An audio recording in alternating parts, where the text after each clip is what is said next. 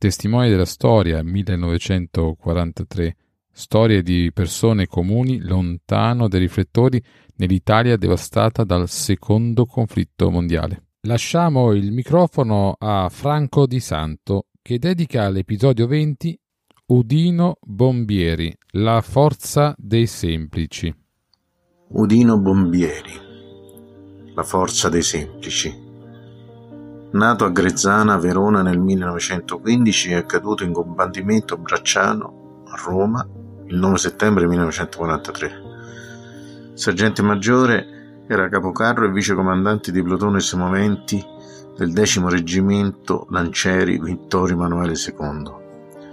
Il giorno dopo l'armistizio, Bompieri si trovava a Bracciano, Roma, e quando il suo reparto fu attaccato dai tedeschi resistette valorosamente come ricorda la motivazione della ricompensa al valore. Porta nel nome di Bompieri strade di Bracciano e del suo paese natale, anche una piazza di Grezzana in provincia di Verona, in frazione Lugo, è stata intitolata a Odino Bompieri. Motivazione della medaglia d'oro al valor militare, alla memoria, al sergente maggiore del decimo reggimento Lancieri Vittorio Emanuele II, Udino Bompieri capocarro e vicecomandante di plotone, ricevuto l'ordine di abbandonare il proprio semovente, ormai inutilizzato da una perforante germanica, già ferito ordinava al marconista e al pilota di lasciare il semovente e rimaneva sotto le raffiche nemiche per inutilizzarlo completamente.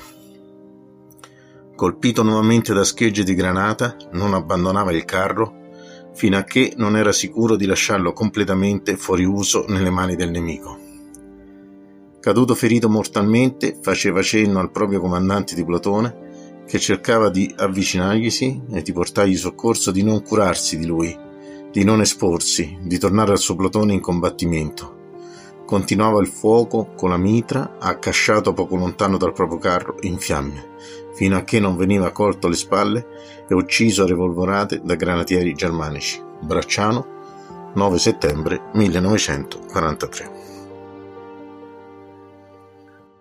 Testimoni della storia è una iniziativa che vede la partnership di giornidistoria.net e Storia dei Carabinieri il podcast insieme ad alcuni volontari che hanno aderito al progetto. La Società Italiana di Storia Militare SISM e l'Associazione Nazionale Reduci dalla Prigionia, dall'Internamento e dalla Guerra di Liberazione ANRP hanno concesso il proprio patrocinio. Al prossimo episodio. La prossima puntata, realizzata da Leonardo Merlini, è dedicata alla figura di Giulio XXV